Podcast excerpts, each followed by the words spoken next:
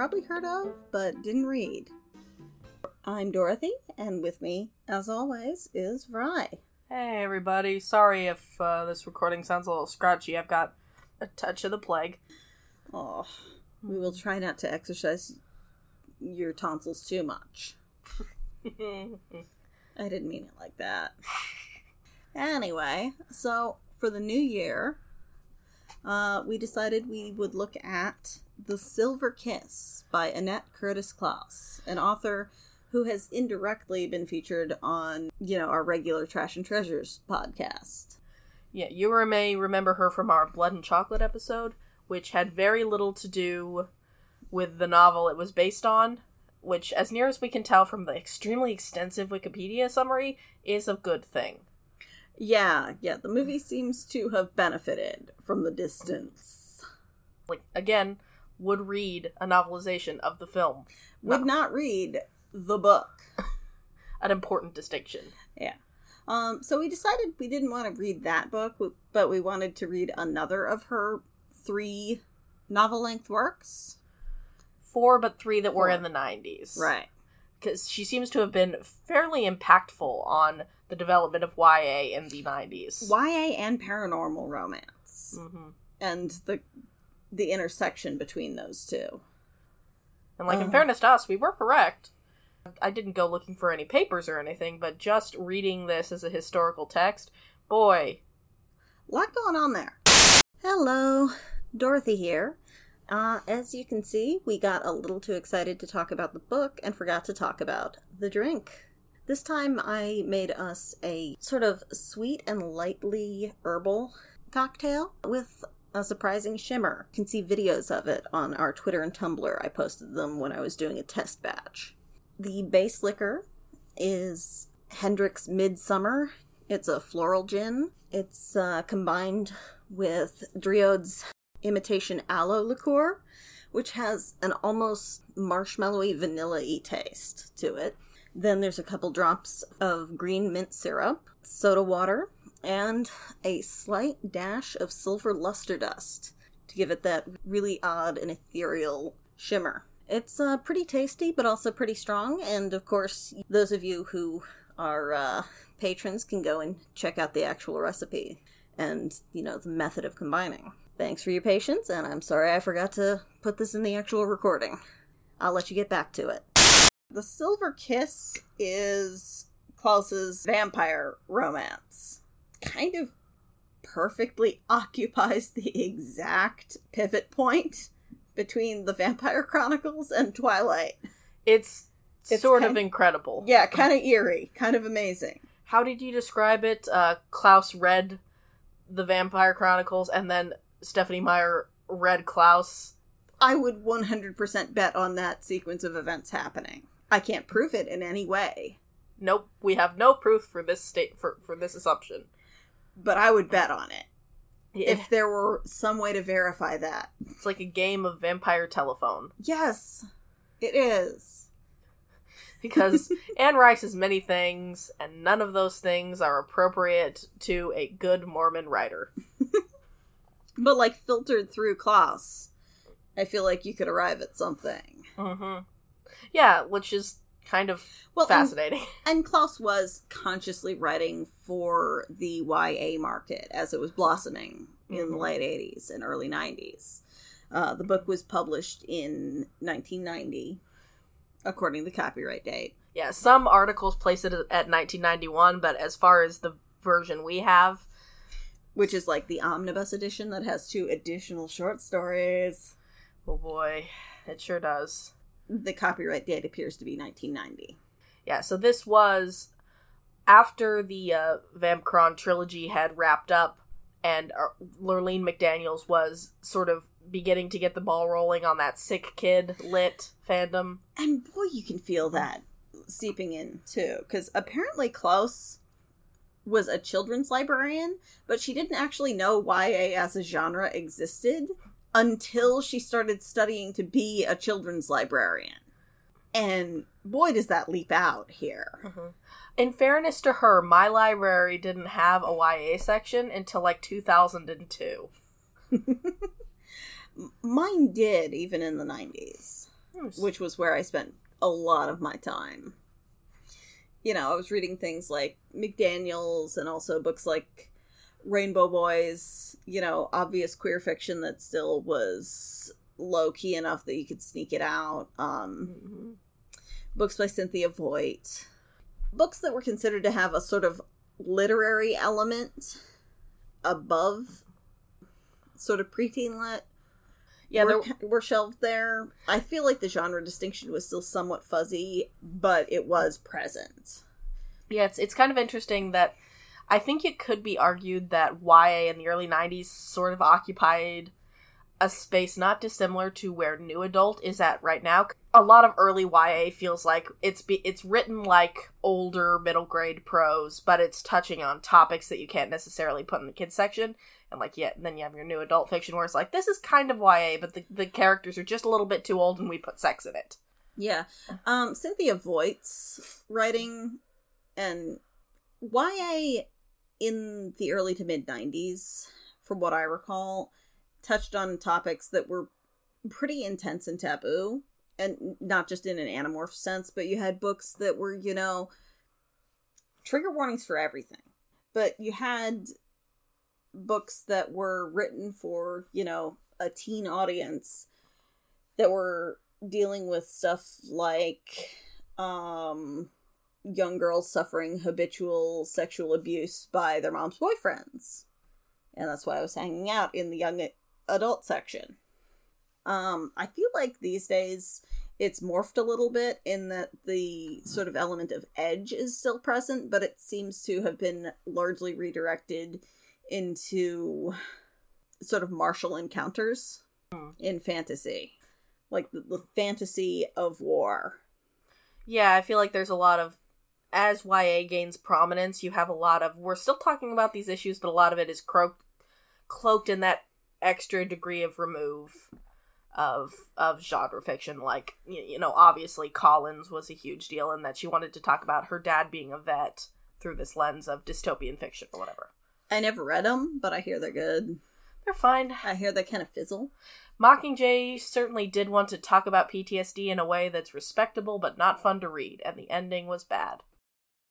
Anyway, hot, ah, extremely hot Hunger Games takes from 2012.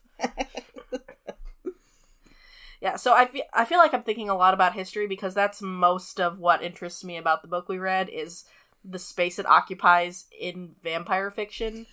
Yeah, I mean, it definitely is positioned in a gap, and I feel like it's almost a linchpin there. But at the same time, like the book, qua the book, Mm-hmm. it's not very good. It's kind of rough. the problem. it's It's kind, kind, of rough. really not good.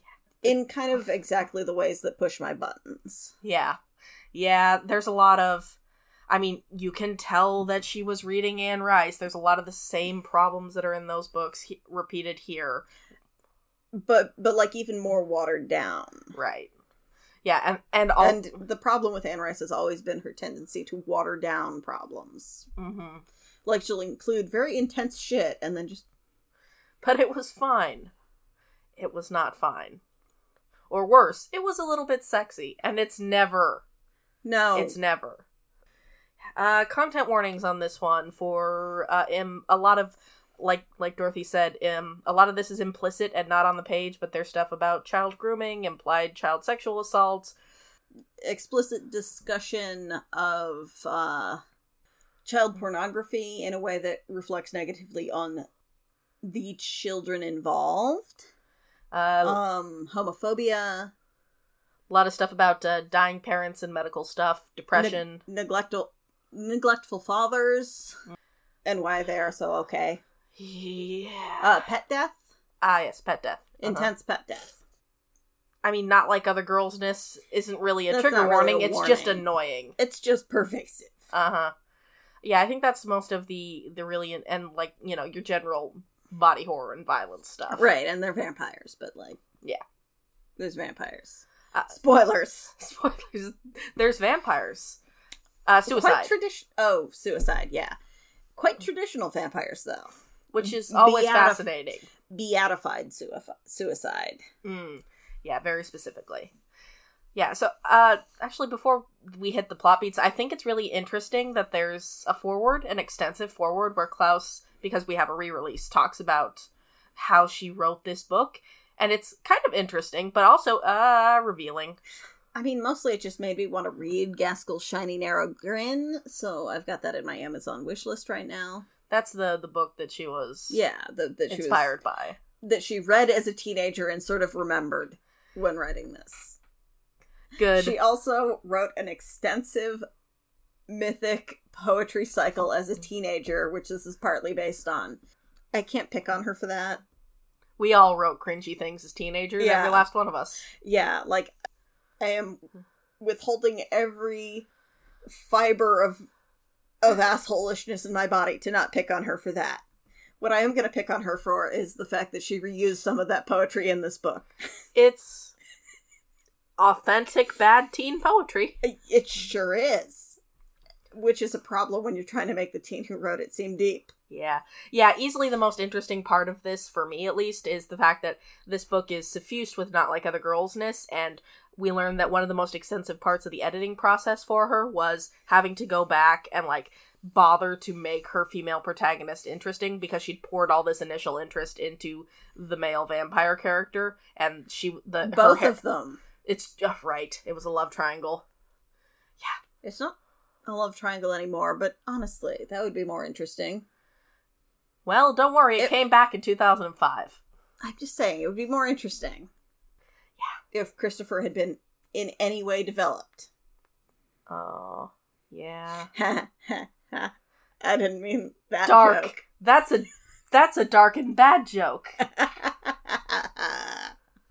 I feel like that's such a thing of of being young and having internalized misogyny, except that she was Except that she wrote this book like when she was an adult and had a master's degree and was working in the children's library field and was involved in a writing group and just sort of toted that baggage along with her to the terminal and checked it Yep. and checked it and had it stowed. So I will say that like God bless to the editor, there are some moments in this book that I feel like are trying to get away from that not like other girls girlsness, but I think it is mostly down to the editor saying like poking five different drafts. the editor or just the dude that ran her writing group and had a weirdly controlling situation with her. Let us not get into legal speculation. No, I'm not saying that he was writing it for her. I'm just saying that it sounds like he was super controlling over members of his writing group. So the plot is uh, speaking of sicklet. Uh, Zoe is 16. Her mom is uh, chronically ill, and she is back in the hospital with cancer, probably for the last time. Her dad is not dealing with it. By literally just ignoring Zoe and banning her from the hospital hmm and pretending that her mom's going to get well. She, uh, she doesn't drive, but yeah, like I think she's like newly 16 and one of those things. Like, yeah. yeah, around that age anyway. Yeah. Um, Zoe has a best friend named Lorraine. Who is and she has just discovered that Lorraine is going to be moving away. Zoe sort of has a resentment for Lorraine Mm, because, because Lorraine, Lorraine isn't supportive in the way Zoe wants, but also Lorraine's mom divorced her dad, and now Lorraine's dad has remarried, and now Lorraine's moving out of state with her dad Mhm. and stepmom. So it's like an entire thing, and this book definitely And I'm really wondering, with as much time as Zoe devotes to thinking that Lorraine's not supportive enough, hmm I'm really, really wondering how supportive Zoe's been of Lorraine this whole time, hmm or whether she's just a, sort of been dismissive of everything Lorraine says about her personal life. Because your mom's not dying. Right. It, it it is it is one of those things where it's like I recognize in Lorraine that kind of like slightly self-centered teenage awkwardness of I know you're going through a hard thing but I don't know how to talk about it so I'm going to try to deflect for you. But But like in Zoe, I feel this vibe that nothing could ever be good enough. right, right. Like because you're going through the worst thing in the world. exactly, but it, I think it would be better if it acknowledged that acknowledge in more than one or two off paragraphs that Zoe was also like being kind of an asshole about this, like then I would feel better about Yeah, because there's never really any acknowledgement that Zoe has a responsibility to feel supportive towards Lorraine when Lorraine's life is in upheaval. It's just Lorraine's life is in upheaval, but she's not close enough to Zoe, uh, and it frustrates me. Plus, it's one of those situations where, like in the Dawn Rochelle book, we have the real champ here. uh huh. BFF is always the real champ. Also, it definitely soured me when there's because you know they're they're sort of fighting early on, but also like hugging in the bathroom. and like the the random school bully comes in and is like, "What are you guys queer?" And it's like, "Oh, Super, we're not. we're just besties." And I thought this was going to develop into a bullying subplot, but no. This person existed only to ask whether they were queer so that they could say nah. It's the weirdest drive-by homophobia I've seen in quite a while. And it's really weird that it wasn't visited on Simon. Which brings us to Simon. Yeah. So, um, Zoe is skinny and pale with big boobs. Yeah, she only tells us that she's tragically thin. She never eats. It's very sad. Which we forgot to warn for eating disorders. That's true. It's not acknowledged as an eating disorder, but it's clearly an eating disorder because she's constantly thinking about her dying mother. hmm And somehow this coincidentally results in her not eating enough and being wan and pale and thin and hollow cheeked, And specifically, uh, but in a sexy way. yeah, specifically a lot of focus on the thinness of her wrists. And and like the the hollowness of her cheeks. hmm Like sexy Twiggy Yeah. kind of anorexia. So yeah, that could be uh, triggering. Take care. It made me uncomfortable. And I've and I've never had an eating disorder. As somebody who who passed off having uh, some eating disorders by reading about them obsessively, I see you shit. hmm Yeah, like like I've never had an eating disorder, but teetering on the edge of body issues, like it's very present in this, and Mhm. there's a very fetishistic aspect to it, Well, and boy did especially coupled with the paleness. well. And speaking of '90s vampire stuff, boy did it remind me of Anita Blake. Mhm. And I know it's a thing of like, Anita Blake, who is basically basically Zade. yeah, from Handbook for Mortals. yeah You're not wrong. They're basically the same. Uh-huh. Pretzels is the same. Uh-huh. And by pretzels, I mean white women in paranormal fiction. Now, now, that's not true. Anita Blake had Mexican heritage, which Laurell She K. was- Hamilton would like us to know about. Yes, she is half Mexican and half German, and Just so not- creamy pale. and it's not un PC to say she's Mexican because her mom, who is dead and can't speak, would totally say Mexican. But she's extremely pale and only got the the sexy dark eyes and hair from her mom. Yo, well, and them hips, uh huh. which lie, Constant. which lie all the time. because she doesn't have a thigh gap, but weighs a, just an apparently massive 120 pounds. My anorexic mother weighs 120 pounds and has since before she had children. The only time she topped 120 pounds was when she was pregnant and had to stop smoking. She still weighs 120 pounds despite the breast implants, which, like, yeah. which adds a few. Get- 120 pounds is not a super healthy weight for a lot of people. Get implants if you want kids, but be healthy about it. Yeah, no, no. I, my complaint is not about the implants. My complaint is that she has apparently deducted right. The what, what, the like, mass from the rest of her body in Mhm. order to compensate. we've talked like about. I'm the same height as her, and she genuinely still judges me for not being the same weight when my skeleton is not the same. Her mo- uh, this has been Dorothy's mom is the worst human alive corner. You can't prove that That's true. There, scientifically. that's true. Dorothy There's a Dorothy's mom president. hasn't murdered anybody. There's a president. That's true. If given the opportunity, she would. We've talked about how to do the Anita Blake books on this series, but the trouble is they don't get really wild until a couple in, and like that's an investment. Yeah, and by then it's like confusing and annoying. And there's only one shitty vampire series that we're willing to devote multiple readings worth of time to. Yeah, I did read like 18 of those back in Oh, high yeah. school, but Oh yeah. Sean and I read a shitload of them back in the day. So many. hmm But to, to recall it all for an entertaining podcast format. Double digits. But yeah, they don't get super wild until like fucking bloody bones or something.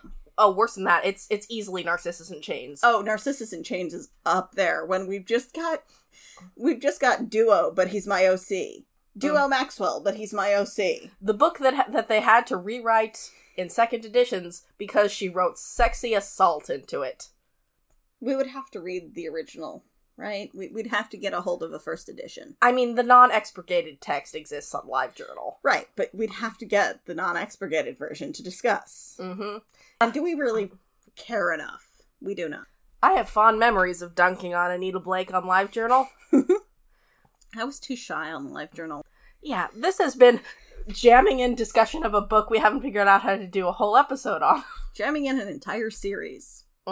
Yes, so that brings us back around to Simon, the shitty biker who wasn't. So, for up till now, we've been discussing a fairly grounded story about a girl who's not dealing with her mother's death, in part because she's being prevented from doing so, but also in part because she has some idealized version of how she should be able to take charge of it and how other people should frame it for her. hmm And then vampires. Oops, vampires. So she goes and cries in the local uh, playground, which is an intensely real thing for me. Like like the local playground down my block was very much a real thing. Good crying spot. I usually just climbed a tree, but Still, good mood, good early 90s mood. uh, but yeah, very real thing. And there she meets just the shittiest vampire. He sucks is the thing. Like there's so much considering that he was apparently the one the author devoted all of this time and energy to. And that her writing guy was like, wow, I can tell how deep and interesting this guy is. And I'm like, where? Where is it? Where? Where's all the deep interest? I didn't find it. like she came up with a backstory, but that's not the same as him being deep or interesting. And I feel like that's a distinction we gotta make. Did she come up He's with a got a backstory? very- Or did he steal it from Lestat? I mean, she went into all the specificity about the dating of the Roundhead Revolution and everything. Yeah, that's fair. Like she came up with a specific historical context in which his mom's death and his death happened. hmm Fair enough. And like contextualized the religious aspects of his mother's reaction to the whole sequence of events. So she put research in. There was a lot of time spent on this On- enormous info dump of a backstory. Yeah. It, she spent time going through reference books about the British Revolution, which is not the same thing as making a rounded character. He Yeah. sucks. unfortunately, we're mostly stuck with him in the present. He is extremely pale, and his hair is platinum. And he's the one who tells us that Zoe has enormous titties because somehow this is supposed to endear the reader to him. Because it makes him like real, man. Like, like that's what dudes notice, right? Well, it makes him a real asshole, I guess. Yeah, it's super gross because he like notices her and starts thinking about how he could totally kill her, but she seems kind of deep. And she's got that dark curly hair because of course she does, Uh huh. and big titties on her skinny little stick frame. Yep. And they don't. They have a couple of meetings, none of which are. But mostly he just has really shitty things to her. Just Yeah. mean, just mean and shitty. Yeah, they're both supposed to be connecting about how they're both sad about having dead moms, but it, there's it's not. Which is the literally the only thing Klause could come up with for them to connect over uh huh. is having dead moms. Yeah, because he never says anything nice or supportive to her. Right, and and because he's not interested in anything she's interested in, because he's so divorced from humanity, because he's a copy of Louis, but badly, because he's detached from humanity, but in a way that makes him literally he's never spoken to anybody in 300 years. And considering that Zoe's hallmarks of excellence as as a deeper girl are her interest in writing poetry bad poetry Again, who of us didn't? I didn't write bad poetry. Poetry was too intimidating to me. Like that's not even something they can connect over is her creative pursuits. He doesn't even notice or care. Mm-hmm. Yeah, they just happen to like one time he Both run. Have dead moms. Yeah, and one time dead moms. he- he runs into her after Lorraine is almost murdered. Yeah. Um, the vampire rules are in this are neat though. Yeah, it's kind of interesting when something because like it is so clearly inspired by Rice, but it's also pulling a lot of Dracula rules. Yeah, this um this one runs on a lot of traditional rules. So vampires can't sleep if they don't have access to their native soil. And they'll just like become more withered and miserable Mm-hmm. until they can get back to it. Um they can't cross running water because nature rejects their their inability to die. Because water, you see, is all about Nature. constant, constant rushing forward, and they never move. And this is one of the frustrating things to me is Simon confidently recounts these rules. The whole structure of his character is that he's literally never talked to anybody in 300 years, including not other vampires. Right. So So, where is he's he just getting all pulling this? this shit out of his ass. Well, he claims to And, have like- done some reading. Yes. Right, and and like that that's something and I can grasp him having like like experimented with his own physical limits, but it never says he did that and if it did it would change my perception of him. Mm-hmm. That might have been mildly interesting. Yes, because it, it would have been interesting to see if he was like testing how far he was willing to imperil himself in order to get an answer and then finding his limit and acquiescing to being what he is. Mhm. Or, or even go, you know, coming back around to despairing of what he is. Like, there's no. We're we're told that he has like many years of being, you know, like Apparently, he was randomly feral for a couple decades uh huh, and then and just killed a bunch of people, but we shouldn't hold that against him. he feels really bad about it, y'all. But not that bad. So it's weirdly frustrating that he's just telling us all these rules about what he is with no source or history. And it feels the opposite of how it felt in Interview with the Vampire when that was an aspect of despair Yeah, the, that Louis had of- had to construct his own understanding of how they work because there's nothing. this lack of history and community is is killing every character in that specific book. Right. Whereas in this, there's no question community could ever exist because of the horrible situation that Klause has constructed. hmm Yeah, so we mentioned that there are murders happening about. Uh, in addition to Simon, there's another vampire running around, uh, luring women into alleys and then slitting their throats to disguise the vampire bites. And this is one of those books where nobody's super concerned about that, but the radio keeps coming on at opportune times. The plot radio is always here for you. Yes, UTV is here with only the reports most relevant to you. Yeah, white women are dying. It's really sad. You know what? I'm almost glad that people of color don't exist in this novel because God knows it would be so much worse. I mean, if they did, they'd just become white. Yeah, it has it has that racist problem from the Vampire Chronicles too. Yeah, I'm going to be presenting on a panel about this soon. And the construction of whiteness in vampire novels is a real problem because it's presented as an achievable hmm and you get bonus points once you become white.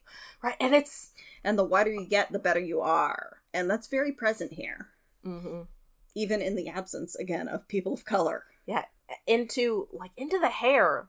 Anne's vampires got whiter skin. No, but- they they get whiter in the hair now. In, oh, oh, uh, right. in the later books. if we're inclu- yeah, okay, yeah. In the later books, yeah, their hair pales too. oh, right, because I thought that was just because he went out in the sun. That doesn't matter. That doesn't matter now. There's discussion of which vampires have white hair because they're super old and powerful in, in Bryce's stuff, but but so so that's a side issue, but Uh huh. But yes, mostly we're sad because young white women are dying and they're being killed by by the only thing that could kill young white women. The only thing that can tempt a white woman. Not dick. White women are pure and chaste. no, no. They have to unless help. they're whores. Like Uh. literally everybody who's not Zoe. We have an entire like paragraph about how Zoe has not craved the dick yet, Yeah, and it's and it's not that she's asexual or, or aromantic. no, it's that it's she's special. yeah, it's like this book wants it to be a sexual awakening story, but it lacks the guts to go in on that. Even when they have like the the big heady makeout scene where he bites her and all that later on, it just doesn't feel very sexy or sexual for her. So it's just this limp thing that just pivots. No news on whether the vampire dicks work. no, no, we do not mm. gain that data. But so it just ends up being this weird virgin horror complex that doesn't even commit to the vampires as as sexual awakening metaphor. Women are dying, but weirdly, Zoe's not connecting this at all to her experience of her mother's ongoing death. Like she she has no empathy for the families of these women who are like family women. Like these are mothers who are dying, and she's not connecting that up, which is weird. Mm, Because she is supposed to be deep and empathetic. Right. You know, this that would be a great opportunity to show that. Again, I know that like being a teenager means being kind of selfish a lot of times, and And that's one of the things grieving that is hard. book But almost handles well is Mhm. just the sort of inherent selfishness yeah, like there's almost something there, but it keeps getting hamstrung by these other by the fact that also she's supposed to be better than everybody else. Right, all these like internalized misogyny oversights that are just built into the book, Yeah. which which really cut short a lot of things that I think I could have potentially liked about it. Yeah. It's really unappealing. Yeah. So, child vampire because see above point. So yeah, there's a there's a small albino boy in town. Mhm. He's been adopted by a family. Um, he stays awake at night. Shockingly, he turns out to be another vampire. And his whole shtick is he lures young women into alleys and slits their throats. Mhm. He he lures them into alleys by crying for his mommy. And uh as we learn this is Simon's older brother, Christopher, who Mhm. is also his maker. Zoe like goes out and has a genuinely nice time with Lorraine and Lorraine buys her a nice present. And also um Simon gets some new new threads. Oh, right. I forgot. Yeah, that scene was so boring. I kind of skimmed it. So there's a scene where Simon gets into an altercation with punks who call him homophobic slurs They sure do. and he steals their clothing as victory. hmm So that now And he looks like a sexy punk. Right, and it's this weirdly anti Lost Boys thing Because it's always an anti Lost Boys thing. because Lost Boys dared. Lost Boys was gay. Which, like, Lost Boys was homophobic, but it was also gay. yeah, Lost Boys is a mess, but by God, the more. The more uh, vampire authors get shitty about it, the more I become defensive of it. Uh huh. Like Simon literally steals punk clothing off these dudes, and Zoe takes a look at him later and is like, you know, usually I would judge punks, but since he's wearing punk clothing, maybe it's deep. And then Lorraine takes Zoe to the mall for a shopping spree because Lorraine literally doesn't have the tools to deal with anything that's happening to Zoe or anything that's happening to her. But, she but she's tried. been given money for a shopping spree because she's moving and new clothes for your new school. Uh huh. So literally the thing she can do is say, "Hey, how about we go out and distract ourselves?" And they have a nice time. They have a nice time at the mall. And then they go to what's clearly a hot topic. It's definitely a hot topic. Like it's this unnamed punk slash goth store where Zoe is reacting with extreme distaste to everyone around her and judging them intensely, even though Lorraine buys her a, a cute present of a cross on a red ribbon. And like it genuinely feels like Lorraine's been dragging her around to every fucking store in this mall and trying to get her to pick something. And finally, fine, we'll go to the goth store. Fine, fine. We're getting something here or nothing. Uh huh. don't forget that weird scene uh, where Simon goes to the hospital and there, we get to hear the the background ladies who are like, "Oh, she's just dating hoodlums for attention," but we know that in fact he is deep. deep. Yeah, He's not deep. He's a fucking hoodlum. there is definitely some fe- you, you you are correct. There's some fetishization going on there, but Yeah, it makes me really uncomfortable because it's very overt in how these characters are co-opting. They're co-opting these subcultures and how they're easily able to move into them but also able to cr- to claim the privilege of not actually being part of them. So tourism is as the proper way to interact with anything. right, authentic punkness is dirty. Yeah, an authentic goth is dirty and trashy. And the only proper way to do this is to falsely interact with economically disadvantaged subcultures from a position of privilege and then move back into your privilege Yeah, this is a, as a way to make yourself look variegated. Like Dawn Rochelle. This is a weirdly middle class novel about medical issues because even though her dad like the, it, it wants to Her talk dad about literally doesn't appear to work and just spends every day at the hospital. but there's no like medical bill stress. It's not like oh the fridge is empty. Oh no, what do we do? And like they've got No, the problem is that somebody's not making her dinner every day. hmm And like, yes, it's bad that he is neglecting her in order to spend time with his dying wife because he should be treating them as a trio and a Mhm. unit. But yeah, it's a weird set of priorities for the book. yeah, Like it's this symbol of a broken home, not not a, a truly sincere look at. uh it, Well, and also we're it's not Pat and Maudlin is what I'm trying to get at. yeah, and also we're not supposed to blame him as it develops. A, a lot of the adult women are either non-characters or kind of implicitly Whores. I mean, like, yes, it's implicitly whores because it always is, but it's it's more directly like the neglect is a character defect, not where. Whereas the shitty dads in this book are like, well, they were grieving in their own way. You have to understand. Yeah. Obviously, Zoe's extremely deep mom, who used to do art, is not present because she's dying. She's kind of busy with that.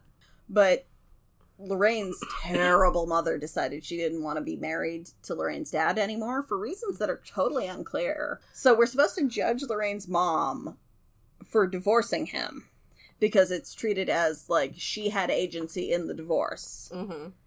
Like that's explicit. But we're also supposed to judge Lorraine's stepmom, who commits the mortal sin of wanting to have a garden and enjoying playing her guitar and telling Zoe that maybe Lorraine is enjoying time with her mom and it might not be a perfect time for Lorraine to bust in on the last night she's got to spend time with her mom. We're supposed to judge her for being the slut who came in and married Lorraine's dad afterwards. It's some weird vibes. And Simon's mom sure did exist and squeeze out two kids. And then she died tragically after after being very sad over the death of her kid, which like it's one of those things where it's like, yes, obviously grief is life altering, but it, it feels very Well- noble death and Well, but also she was extra special too because she was more colorful and special than the church allowed her to be. Mhm. The Church of England. which is so okay. The church is an oppressive structure. Okay, good, but And also art, crucifixes art are important and you know, gives life meaning. But also crucifixes actually work on vampires. they do in fact actually work. So which Simon avoids telling her by being a shithead and claiming that it's just tacky. Take that off. Take that off your titties because I want to look at your titties without the cross. God, Simon sucks so bad. Oh, I hate him. Uh, Halloween happens. Um, and she just happens to have a Morticia Addams outfit in the house. Like she literally just happens to. hmm Simon has previously pissed on her doorstep.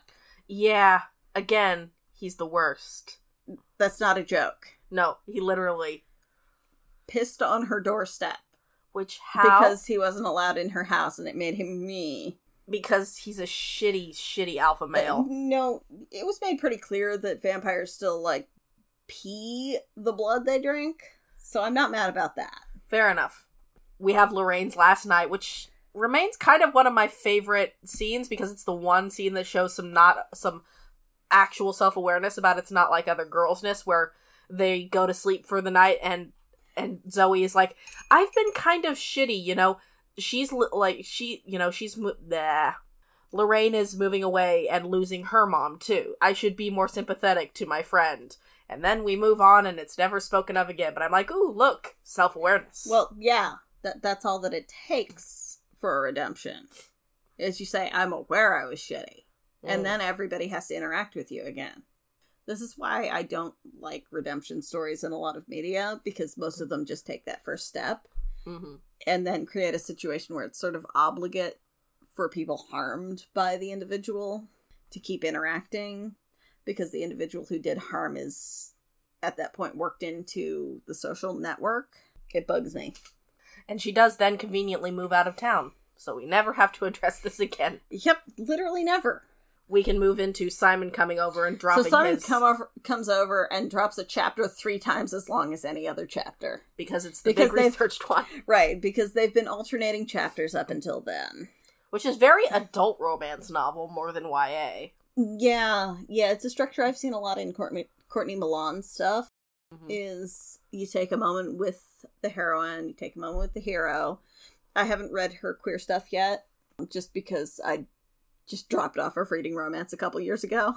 Yeah, I've seen it. I haven't read a lot of romance novels specifically. I tend to play more visual novels and such, but it seems to be a pretty popular format. Yeah, be- because it gives the opportunity to constantly advance the plot while at the same time constantly looking in on both of the main perspectives. Mhm. So the dynamic is allowed to keep ramping up, and if you structure it right, you can have all of the conflicts always come from the person with less information, which allows the conflict to continue to build until the breaking point Mm. and then everybody resolves.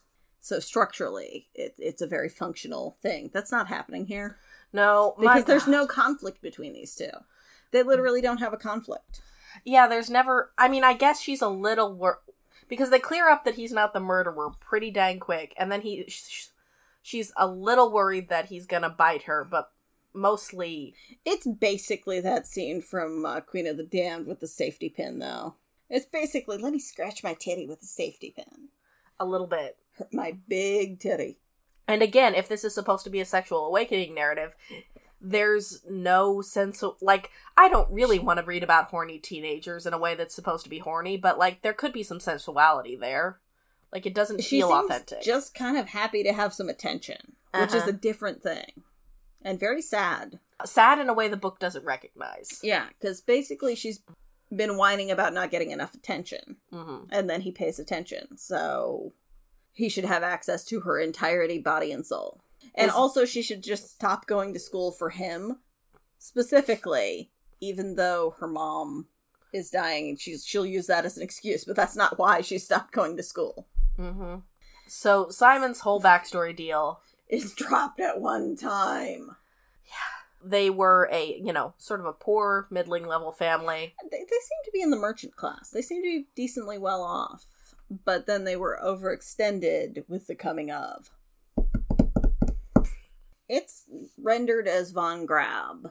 Now, Rye, I'm going to ask you, a German, whether Von Grass would be a better name. Yes. I'm going to pronounce it that way. Okay.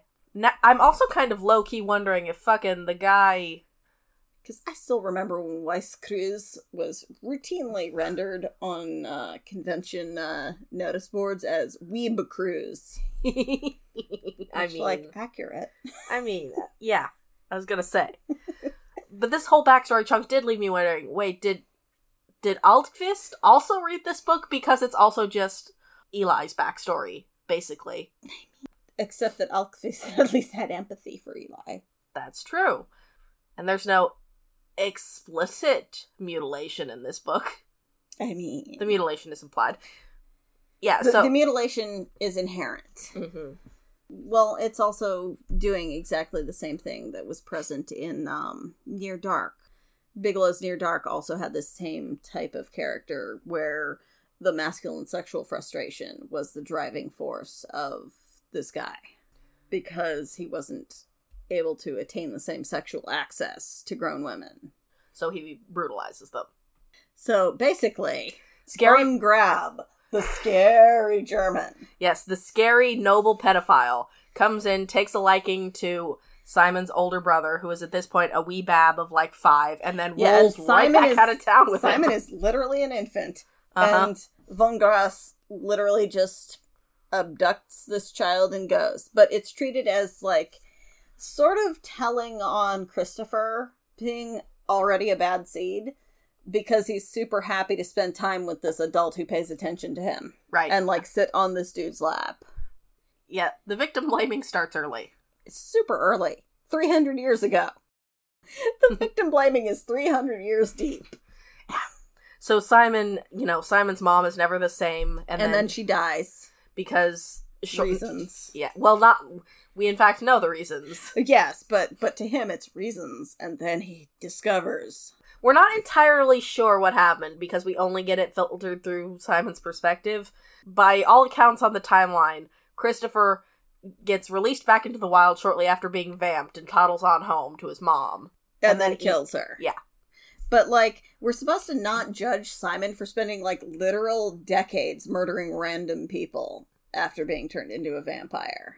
He's like that that's not me though. Excuse me? You- but you're blaming a toddler. Right, yeah, like this You're blaming a kindergartner. Yeah, like it's and he implies it's like, you know, she gets scared seeing him as a vampire, so he to punish her for that, he kills her. But But also like he doesn't know that. Right. He wasn't there. uh-huh. Simon grows up extremely spoiled with all the money he could want and uh, you know, fucking and whoring.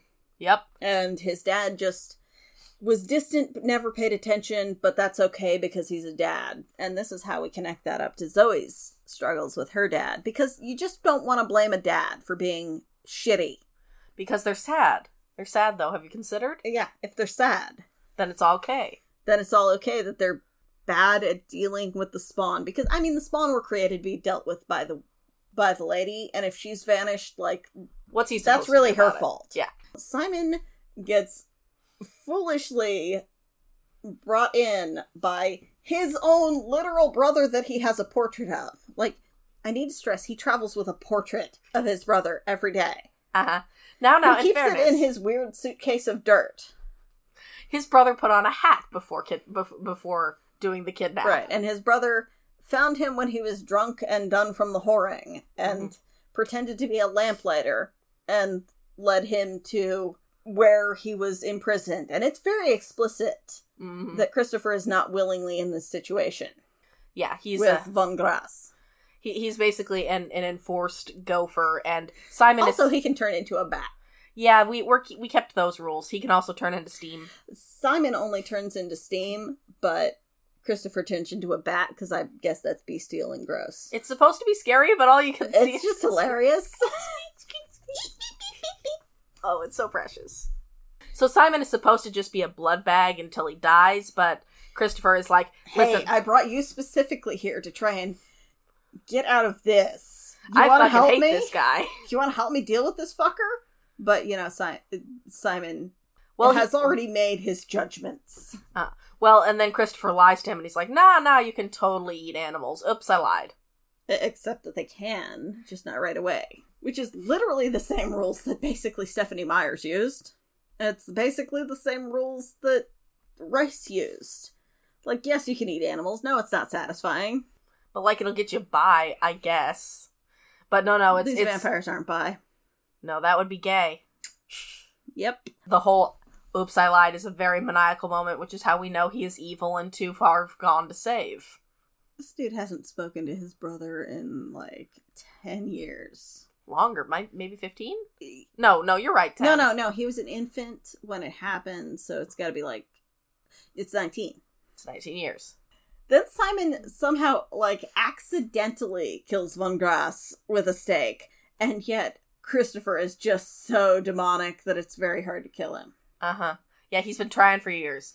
Christopher is one of those characters where, like, yes, by the time he's a modern day serial killer, he's kind of over the line there, but I. Because there's definitely, like, a brutalizing element there. But also, he, I would like to know more about this interesting character. In addition to this character basically being gender flopped Qua- Claudia, Uh huh. which he blatantly is, and also blatantly drawing from lo- from uh, Near Dark with that character. It's just very frustrating that we're presented with this character and the constraints of his physical form and him working to accommodate them by like working through the foster system and stuff. But we're presented with this other element that's given to us as the way the specific way Simon tracked him and Simon considers it a measure of deliberate taunting. The way Simon found Christopher is by tracking him through child porn he was participating in. And that's like just tossed off. But so the implication is that children who are featured in child porn are matured beyond their years and willfully engaging in depravity for the purposes of outraging the sensibilities of the righteous. And also, why the fuck was Simon watching kitty porn? There's a lot of layers. Like, how do you accidentally watch kitty porn in 1989? Didn't Christopher send it to him? Am I misremembering that? I don't remember that. I'm pretty sure Simon said he was deliberately watching it to track him, which how did you watch the first one? like like he basically presented it as he participates in these filthy sexual acts with adults in order to taunt me. Which number 1, that's a horrible thing to say to victims of child sexual assault. But also if you're looking at the flip side where this is an adult character in this body, you're basically saying that his chosen sexual encounters exist only as performative behaviors for others. Which, like, it's bad all the way down. Well, and also, then you open And the again, door into the was- really 900 years old thing. Well, yes, you do. Like, it's bad in every possible way. And also, why was Simon watching kitty porn? It's just bad from every direction. Because Simon literally doesn't speak to anyone.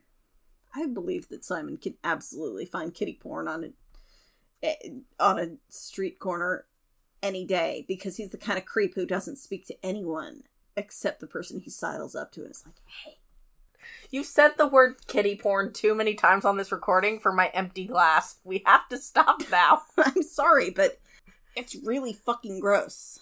At that, like, once you, once we have the giant backstory dump, there's not a lot left to the novel. No, there's not much plot left. It's just, hey, you want to help me kill my brother? And she's like, yeah, I will. Yeah, she's like, "Yeah, let's dig a, a pit that we'll hope no humans fall into."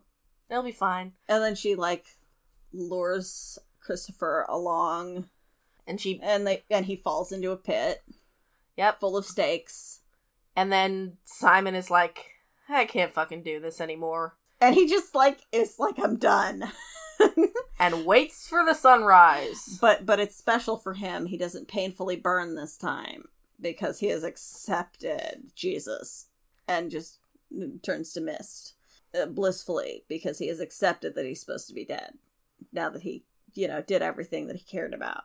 Which is not how being dead works i'm sorry. Lots of people are dead without getting to do the things they wanted.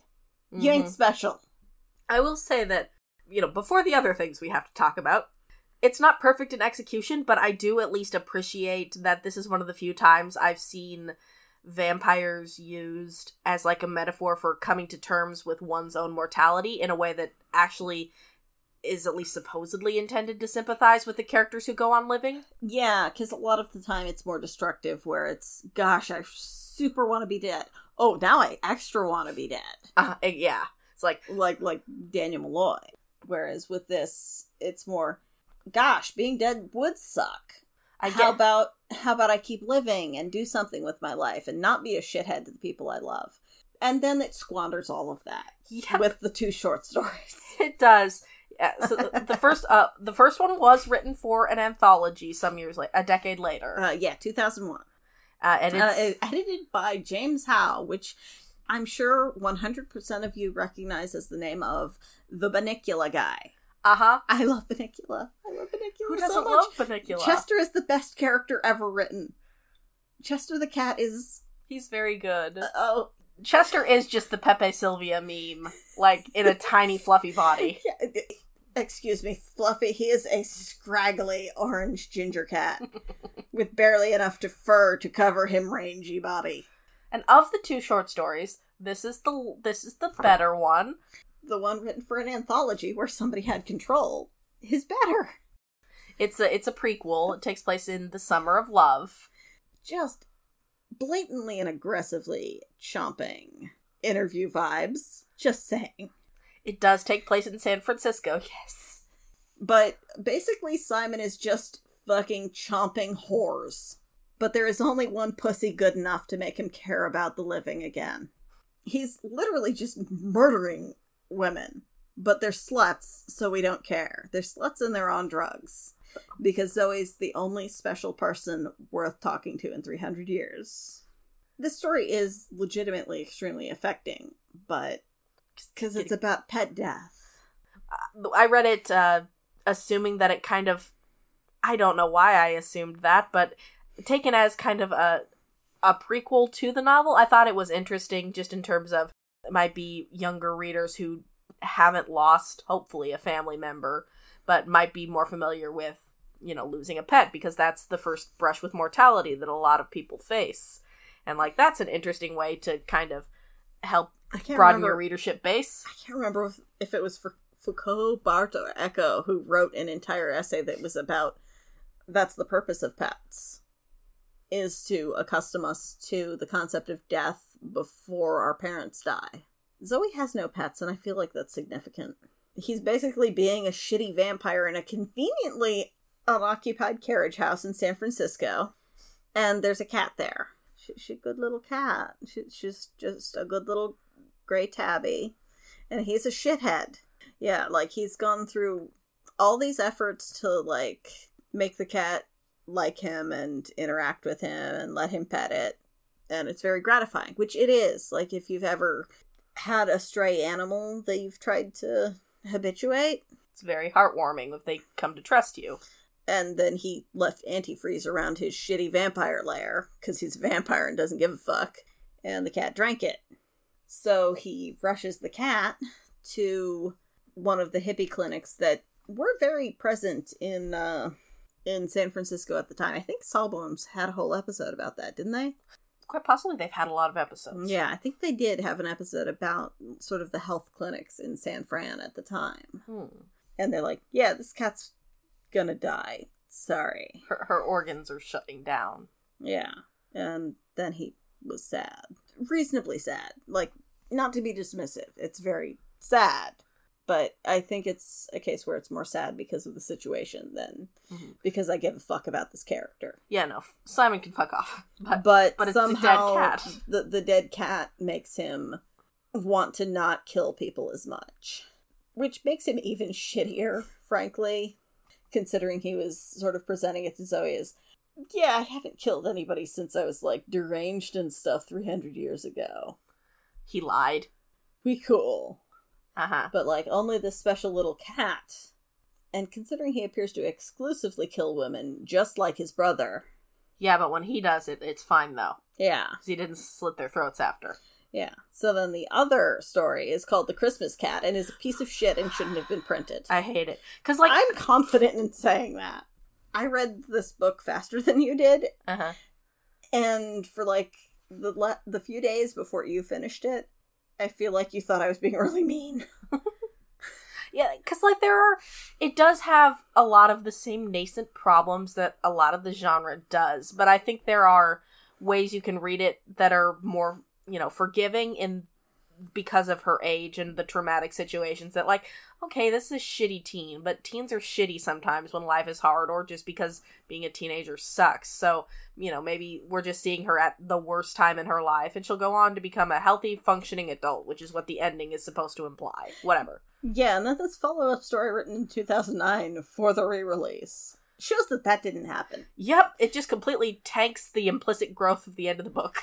Yeah, she's just a bad person. Like, being a bad person is her baseline state, and the nascent moves towards positive behaviors were literally just a reaction to, to a sudden event. And then she reverted to form. She Because now she's in college, also in San Francisco. deeply, in San Francisco, where her mom went. But her mom went to college for art, and she's attending for her shitty poetry. but deeply. And Mhm. she's not really talking to her father or Lorraine anymore, which the, the only other two characters in the book. The, the only ones that existed. So she because she's just too deep for them. And she's sworn that she will never love a man again. Yeah, like the book, the, this this short story fucking opens on her saying, "I will never want a dick again," Aha. and the story exists to get her to accept the possibility that maybe Dick, Because, wouldn't you know it, she meets a little cat. a little gray tabby, And and, then. she's got Simon's stupid fucking portrait of his family. And y'all. and she like feeds the cat and gives it water and then it walks into the portrait No, no, it's dumber than that. Ghost Simon comes to get the cat, and then it's in the portrait. uh, yeah and then it appears in the portrait but he leaves a note explaining it in case she's too dumb to understand what happened which is insulting like every good ghost story just does that shit and then the character has to be like i'm gonna put on my jon sims voice and then i realized that the cat was in the painting it was there. I don't know why, but like that's how ghost stories work. Uh huh. But no, this has to explain it because she may know how to write vampire stories a little bit. She doesn't know how to write ghost stories, which are a different animal entirely. hmm Well, and, like there was definitely Christian underpinnings to the original novel, but I feel like it at least tried to reckon a little bit with the fact that dying is scary and like gave her Zoe's mom like this speech about like you know having this existential dread about just the possibility of not existing anymore. Right, but but also how Zoe's mom was so filled with life as it exists in reality and why it would be unethical to put her in the position of being a vampire, which was the antithesis to Mhm. her understanding of existence. But nope, now we've got fluffy cloud heaven. Don't even worry about it. There is no downside to becoming a vampire because you will become a fluffy cloud ghost. Also conform and bone down with someone. Not The- that we're presented with anybody that she might be interested in boning down with, Nope. but surely that will happen. You gotta get married and pop out those kids, though. She's got to squeeze out another kid so that some of the many other vampires that Christopher definitely created can get it on with them. I think we can assume. Ah! That's not actually implied anywhere, but come on. Like, Christopher is that kind of vampire. And it's astonishing how much uh, of what positives the book had this story ruins in like six pages. Yeah, it squanders them aggressively because it just makes her into a much shittier person And just, and just shows she hasn't learned or gained anything from this. It was basically a blip on her radar because she would definitely have been behaving this I will never love again way if she had fucked a jock or if she dated a boy from poetry club or a guy who was in drama club who came out. I guess what we're saying is that this is another object lesson in why authors should never return to things they wrote more than a decade ago. Yeah. Just don't do it. You're a different person now. Yeah, it's, it's been 19 years. Don't. You are not in the same emotional space you were then. You can't do it. Yeah, because because she ended on a high note and then just did this. It's just, oh, it sucks. And like on the bright side, And, and the first short story, fine. I can see giving a little backfill to the vampire. Like that that's what the entirety of his backstory exists for. That that's what vampire backstories are understood to do. like it's eye rolling, but it at least fits the tone of the book. Whereas this short story It's real bad. just just ruins Zoe's character. mm-hmm. Ruins any goodwill you could extend Yeah. to like to to what was already honestly a generous reading. Completely torpedoes it out of the water. Yeah, just deeply sad. Yeah, because like I don't enjoy hating hating a large swath of paranormal YA with female protagonists. It's just so many of them seem to have this continuing problem. Yeah. And again, the real MVP is the best friend. Mm-hmm. Like Lorraine is dealing with so much and has not been informed of any of it. Lorraine never even knows she was almost murdered by a toddler Nope, not even once. because she's not worth telling that to. And I guess Zoe never talked to her again, as far as we know. Apparently, she moved to Oregon, which is basically the moon. Like, like phones fucking exist. Hell, by the follow up story, it's very clear that Zoe has access to instant messenger Mhm. and just doesn't use it for Lorraine. rude. Like it's explicit that Zoe has access to instant messenger, which makes it makes me kind of a little bit confused as to when exactly it's set. Deeply confusing. because the Eternal Summer was, I think, in '94, like the Eternal September, when uh, when AOL created the situation of continuous new users rather than um, new users based on the college enrollment cycle. But I guess that tracks numerically. She she's about twenty, so she probably had access through her school at 18 and 19.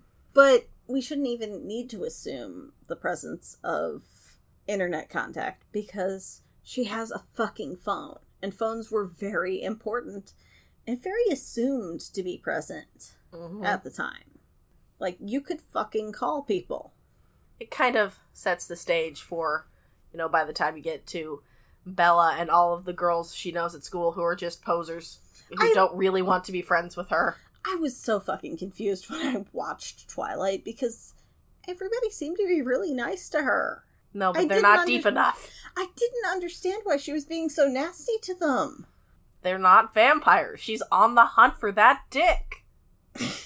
But yeah, it's just kind of really frustrating because you can see the exact way it slots in, and there is a 0% chance that that's not the sequence of events. Yeah. It's also very disappointing. Yeah, like it's sort of historically interesting, but it's not really fun to read at all.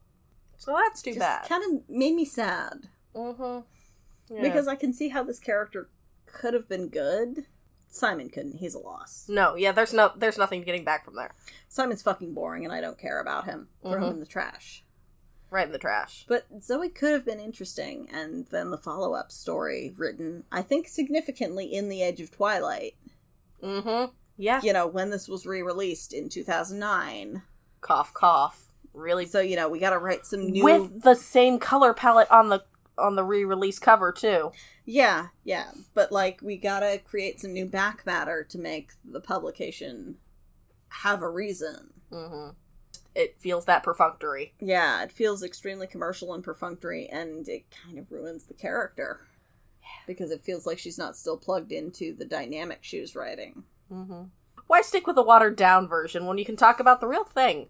Uh, but before that, uh, thanks for listening, y'all. If you enjoyed this episode, you can find more of our podcast, including our mainline, Trash and Treasures, by looking for Trash and Treasures on SoundCloud or the podcatcher of your choice.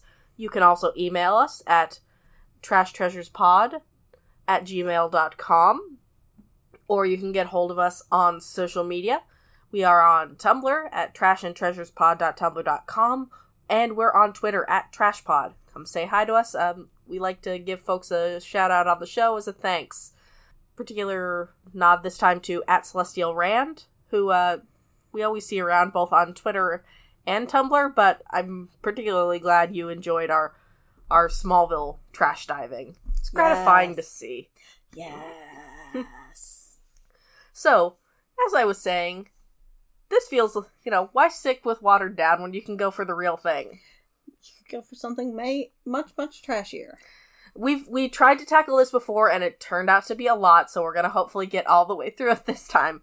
Uh, and next episode, Of Drunk Book Club. yes, next episode of Drunk Book Club, so a couple weeks here, uh, we will bring you Anne Rice's Exit to Eden. so look forward to that. I I hear y'all like it when we dunk on the trash garbage lady. Uh, we just we just we needed the break, Yeah. and this Yeah. has sort of ramped us back up. Yep. so look forward to that. And until next time, take care of yourselves. See y'all.